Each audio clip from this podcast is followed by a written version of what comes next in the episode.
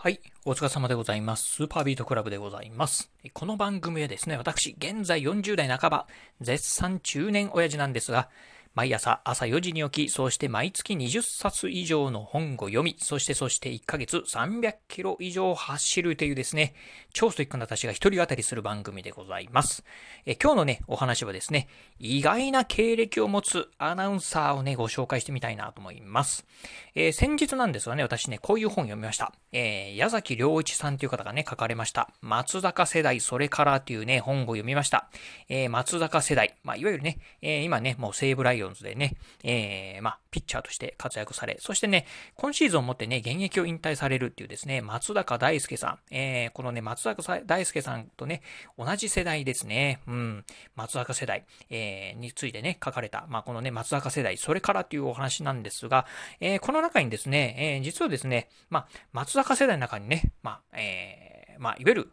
えー、アナウンサーがね、いらっしゃるんですよね。うん。まあ、そんなね、アナウンサー。まあね、実はね、えっ、ー、と、まあ、意外なね、経歴を持ってるアナウンサーもね、いるんだなっていうのをね、この本の中からね、ちょっと知った次第でございました。まあ、今日はね、そんなね、意外な経歴を持ってるアナウンサー。まあ、松坂世代のお話とはね、全然違うんですけど、まあ、そんなね、意外な経歴を持ったアナウンサーをね、ご紹介してみたいなと思います。あの、松坂世代のね、アナウンサーというと、あの、日本テレビのあの、上重聡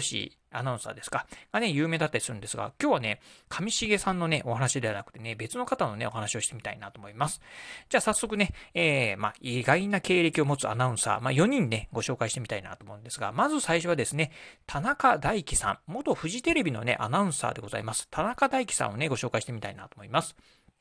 えこのね、田中大輝さん、えー、まさしくね、松坂世代なんですよね。松坂大輔さんとね、同級生なんですが、実はね、このね、田中大輝さん、えー、あんまりね、えー、ご存知の方少ないんですが、実はこの方ね、慶応義塾大学で、まあ、野球部でですね、所属しておりまして、そして4年生の時にはね、4番を打ってたそうでございます。まあ、慶応野球部ということなんでね、まあ、いわゆる6大学野球にもね、当然ながら出ててですね、そして、まあ、クリーンナップ、えー、中心のね、4番を打ってたそうなんですよね。うん。ということで、あの、いわゆるね、こう、まあ、松坂世代でね、まあ、えー、大学野球で有名な方というと、先ほどもね、言いました、日本テレビのね、あの、上重聡さんなんかはね、有名なんですが、実はこのね、田中大樹さんっていうのもね、方も、あこの方もね、えー、慶応の野球部でね、4番をね、打ってたそうでございます。どうもね、このね、田中大輝さん、えー、フジテレビのね、アナウンサー時代に、まあ自分のね、経歴、このね、慶応でね、えー、野球部で4番を打ってたっていうのはね、どちらかというとね、あの、隠してたそうですね。うん。やっぱりどう、どうなんでしょうね。はい、松坂世代でね、どうしてもその、松坂大輔さんであったりとか、あとはね、上重聡さんなんかとね、比べられるのがね、嫌だったのかもわかりませんが、まあ、この方ね、実はね、えー、経歴をね、そういうね、まあ、輝かしい経歴をね、隠したそうでございます。というところでね、まず一人目はね、えー、元フジテレビのアナウンサー、田中大樹さんでございました。えー、そしてですね、次、えー、今度はですね、NHK でございます。NHK のアナウンサー、青木実アナウンサーでございます。まあ、この方自体がね、えー、すごい経歴を持ってるってわけではないんですが、このね、えー、青木みのるさん、えー、実はね、まあ、え、ご実家がですね、すごいね、家なんですよね。というのがですね、え、この青木みのるさんのね、おじいさん、まあ、祖父にあたる方なんですが、実はね、え、丸井のね、創業者だそうでございます。まあ、丸いというとですね、まあ、我々も地方の人間はね、あまりね、馴染みはないんですが、まあ、いわゆる首都圏にね、お住まいの方であれば、まあ、あの丸いというとですね、まあ、いわゆるデパートって言えばいいんですかね、うん、のですね、まあ、あの、丸いですよね、の、まあ、創業者だそうでございます。そしてお父さんがね、丸いの元社長さん、会長、会長さんなのかな、うん、っていうところでね、まあ、いわゆる、まあね、お坊ちゃんでね、えー、お坊ちゃんだそうでございます。まあ、そんなね、青木みのるアナウンサー。あの、多分ね、顔に、えー、NHK ね、見たこと、えー、見てるとですね、あ、この人かっていうのがね、わかるかと思うんですが、まあ、この方がね、まあ、非常にね、お坊ちゃん、お金持ちのね、息子さん、えー、御曹司というところでね、まあ、ご紹介してみました。二人目が青木みのるさんでございます。えー、そしてね、三人目なんですが、今度はね、えー、フジテレビの女性アナウンサーでございます。えー、それがですね、えー、三田ゆりかさんでございます。えー、この三田ゆりかさん、まあ、先ほどの青木みのるさんと同じくなんですが、この方自体がね、まあ、えー、華麗な経歴を持ってるっていうわけではないんですが、えー、この方のお父様、え、実はですね、明治座の社長だそうでございます。これもね、我々のようなね、こう、地方に住んでる人間だと、明治座っていうのはね、いまいちね、あの、ピンとこないんですが、明治座、まあ、いわゆるね、あの、舞台ですよね。うん。え、舞台のね、明治座のね、社長さんだそうでございます。そしてね、おじいさんがね、明治座の元会長ということでね、まあ、非常にこうね、芸能、まあ、ね、芸能にね、こうずっとね、携わったね、一家な、そうでございますね。うん。ということで、このね、三田ゆりかさん自体は現在、フジテレビでね、アナウンサーをしているという方でございます。えー、3人目はね、三田ゆりかさんをご紹介しました。そして最後、4人目なんですが、えー、この方はですね、まあ、私もね、ちょっとね、初めて知ってね、え、そんな経歴あったんだというね、方なんですが、4人目はですね、元 TBS のアナウンサーでございます、安藤博樹さんでございます。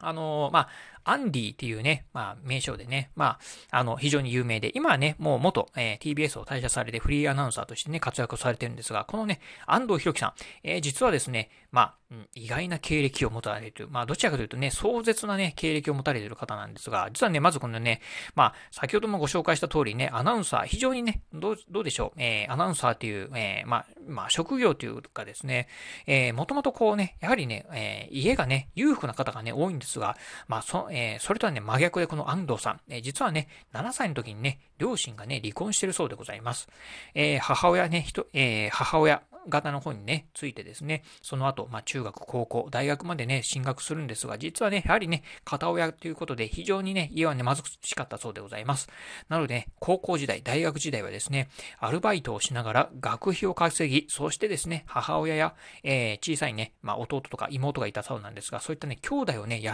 ってたそうでございます。いや、すごいですよね。まあ、高校時代、まあ、働きながらね、勉強し、そしてね、部活も頑張って、えー、そして家族も養うっていうところではね、これはね、なかなかね、すごいなっていうところですよね。うん。そしてね、大学時代なんかはね、寝る暇も惜しんでですね、朝えっ、ー、と、夜中のね、何だったかな、えっ、ー、と、深夜のね、バイトをしながら、そしてね、夏休みなんかになるとね、さらにね、まあ、仕事を掛け持ちするとかっていう形でね、ほんとね、一家をね、支えてきたそうなんですよね。そんなね、まあ、壮絶なね、経歴を持ってる、えー、安藤博樹さんなんですが、うん、現在はですね、TBS を退社されて、今ね、フリーアナウンサーをされてるということですよね。うん。まあ、なんとなくね、こう、ちょっとチャラいような感じがするんでね、まあ、もともとね、言えばね、お金持ちなのかなというふうに思ったんですが、実は実はそうではなくてね、非常にね、貧しい家庭だったんですよね。まあ、そこからね、張り、這い上がってね、まあ、アナウンサーになったぐらいなんですから、すごいなという形ですよね。うん。ということでね、えー、1人目は田中大輝さん、そして2人目は青木実さん、そしてね、3人目は三田ゆりかさん、そしてね、最後4人目がですね、安藤博樹さんをね、ご紹介してみました。まあ、どちらかというとですね、最近のね、こうアナウンサー見てるとですね、あの、元、元モデルさんとかですね、えー、元、まあ、ミュージシャンとかね、芸能人のね、まあ、息子さんとか、娘さんとかっていう形で、まあね、こう、なんて言うんですかね、あのー、まあ、うん、まあ、自分のね、実力じゃないところでね、まあ、活躍、まあ、モデルなんかね、実力なんかもしれませんが、どちらかというとね、こうね、本当の実力で這い上がってきたっていうのはね、少ないのかなというふうには思ったところなんですが、まあ、そういったね、まあ、経歴を持つアナウンサーさん、まあ、うん、アナウンサーもね、もしかするとね、芸能人の一部部に、ね、なりつつあるのかもしれないんで、まあこういったね、まあちょっとね、えー、意外な経歴を持ってるアナウンサーの方、ね、今後ね、もしかしたら少なくなるかもしれませんが、またね、そんなアナウンサー発見したらね、ご紹介してみたいなと思います。はい。ということで今日はですね、意外な経歴を持つアナウンサーをね、ご紹介してみました。えー、今日のお話面白かったな、参考になったなと思いましたら、ぜひラジオトークでね、お聞きの方、ハートマークやニコちゃんマーク、そしてね、ネギマークなんかありますよね。あの辺をね、ポチポチポチと押していただければなというふうに思います。